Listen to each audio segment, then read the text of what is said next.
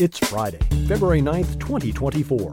Welcome to episode 89 of the Alameda Postcast, an audio service of the Alameda Post. I'm your host, Scott Piehler. In this edition of the Postcast, Alameda and Oakland look to the feds for assistance in dealing with issues concerning flooding and the estuary. The recent storms kept Alameda's first responders busy. A new hotel coming to Bay Farm. AC Transit hits pause on their Realign project. Our feathered friends had a mixed 2023 and look at some local wine bargains. These stories and more on this episode of the Alameda Postcast. Our top story on Tuesday, the City Council unanimously directed city staff to proceed with submitting a significant flood protection project to the Federal Emergency Management Agency. At stake, a $50 million grant for the Oakland Alameda Adaptation Committee for a project called the Oakland Alameda Multi Hazard Adaptation and Community Benefits Project. OACC is a collaboration between Alameda, Port of Oakland, City of Oakland, Caltrans, East Bay Regional Park District, and the San Francisco Regional Water Quality Control Board, along with other community organizations. If issued, the grant would help provide flood protection improvements for Alameda's Bay Farm Island Northern Shoreline neighborhood, the Oakland International Airport, and East Oakland's Columbian Gardens neighborhood. Danielle Mueller, Alameda's Sustainability and Resilience Manager, noted that sea level rise is a significant risk to Alameda, with 8 inches of sea level rise measured to date, another foot of rise projected by 2050, and 4 feet projected by 2100. When sea levels rise, groundwater also rises. That can corrode underground infrastructure, damage roads and buildings, cause inland flooding, contaminate soil, and increase liquefaction risks. The project is just one step in a larger overall plan to stay ahead of any problems that future sea level rise may bring. For details on OACC's mission, plus maps of the areas that will be affected by the mitigation projects, see Karen Jensen's article at alamedapost.com slash news. The recent rains have kept our water supply in good shape, but they also have a negative effect, namely washing huge amounts of trash into the estuary. In 2016, Mary Spicer founded I Heart Oakland Alameda Estuary, a volunteer organization with the goal of keeping the estuary shoreline free of trash. In partnership with California Canoe and Kayak, the City of Oakland, and the Oakland Parks and Recreation Foundation, Spicer has organized countless group, school, and corporate cleanup efforts that have collectively removed more than 6,000 pounds of garbage from the waterway, garbage that often includes human waste and drug paraphernalia. But the problem remains. As Spicer noted last year to the Post, quote, this is not acceptable. Volunteers should not be the front line of defense picking up needles and poop. It's beyond volunteer capacity, end quote.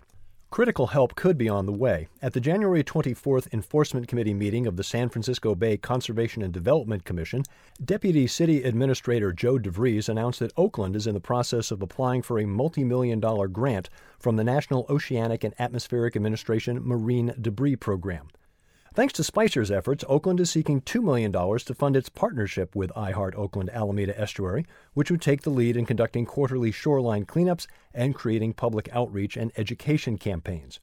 Another 2 million would be earmarked for addressing the ongoing issue of abandoned vessels and individuals anchored and living illegally in the estuary. Since announcing an estuary cleanout effort in October, Oakland Marine Patrol has removed 18 derelict boats, while another 7 boats left voluntarily. For a complete look at the ongoing efforts to keep the estuary clean, see Ken Durr's article at alamedapost.com/news. Staying on the water for a bit, Alameda's first responders had their hands full with the recent storms. While most of us weathered the storm with a few downed branches, some localized flooding, and minor power outages, AFD was busy at the rock wall near the USS Hornet on not one but two occasions. On Sunday the 4th, rough weather forced a liveaboard sailor normally moored near the Encinal boat ramp dangerously close to the wall, with the boat violently tipping and pitching. The person was rescued and taken to the hospital with non life threatening injuries. On Monday, AFD was right back at the rock wall, coming to the aid of a person who had been stuck near the end of the wall for an extended period of time. If you've ever ventured out to the far reaches of the wall, you know it can be quite challenging. In stark contrast to Sunday, Monday's conditions were calm, and the person was loaded into a rescue boat and then transported to a waiting ambulance at the Encinal boat ramp. The patient was then transported to a local hospital with serious injuries due to, quote, extended exposure to the inclement weather conditions, end quote.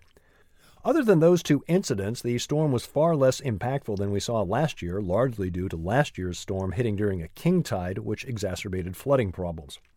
City Communications Officer Sarah Henry praised Alameda's preparations, including the making and distributing of 4,000 sandbags. The city will have sandbags available to residents through the end of this month. Henry did note that the strong winds brought down three streetlight poles.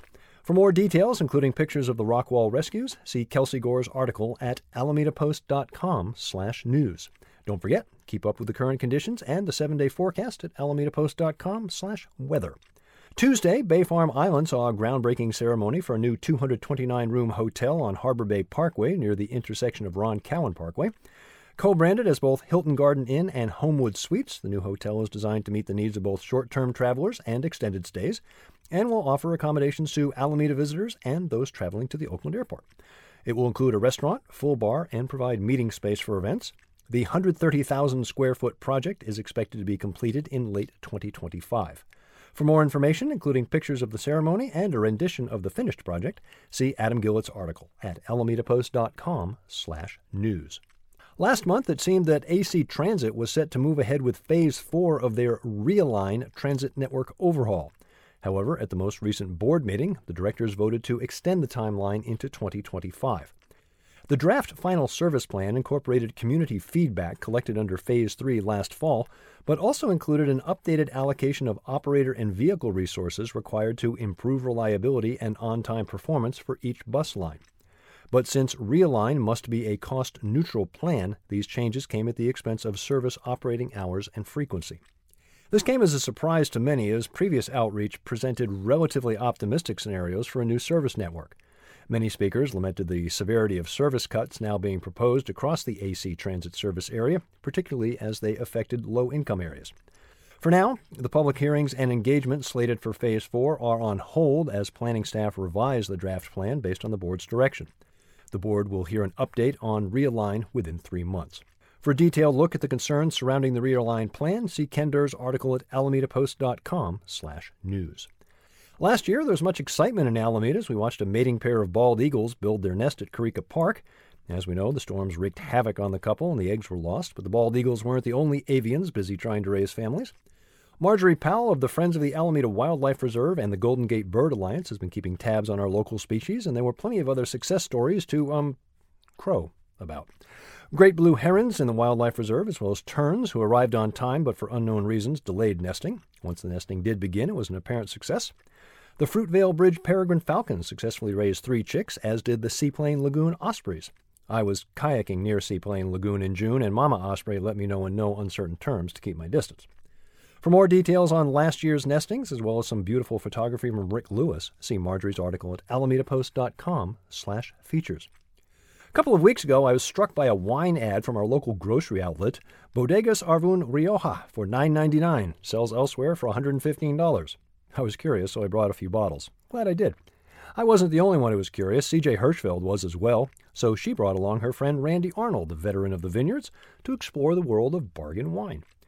Randy's trip through Grocery Outlet was an educational one, and he shares some tips on how to stretch your wine budget and find those hidden gems that are easy on the wallet. Check out CJ and Randy's adventures at alamedapost.com/features. Don't forget our walking history tours have been scheduled for this year. Now through Thursday, take advantage of a money-saving season's pass. This year, we've added a virtual lecture to the offerings to add to your experience. Head on over to alamedapost.com/tours for details. The first tour features Park Street, and Dennis Evanosky has provided a great introduction at alamedapost.com/history. AlamedaPost.com/events for a guide to what's going on in Alameda. Kimberly Akimbo continues at Altarena Playhouse. Show runs through February 25th. Art of the African Diaspora opens in multiple locations around Alameda Friday night. Tomorrow Youth Repertory presents the romantic comedy Almost Maine at Trinity Lutheran Church, Saturday at 7, Sunday at 2. Show continues next weekend. Sunday, the Alameda Point Antiques Fair will be open after having been postponed from last week. Lots more events at alamedapost.com slash events. Oh, uh, and there's a football game happening Sunday. Gil Michaels offers some recipes for your super party at alamedapost.com/features.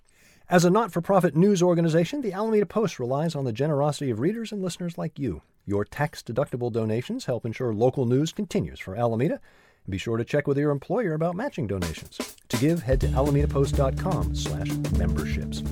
Find the Postcast wherever you get your podcasts or simply tell your smart device to play the Alameda Postcast podcast. I'm Scott Piehler. I'll be back next Friday with episode 90 of the Alameda Postcast.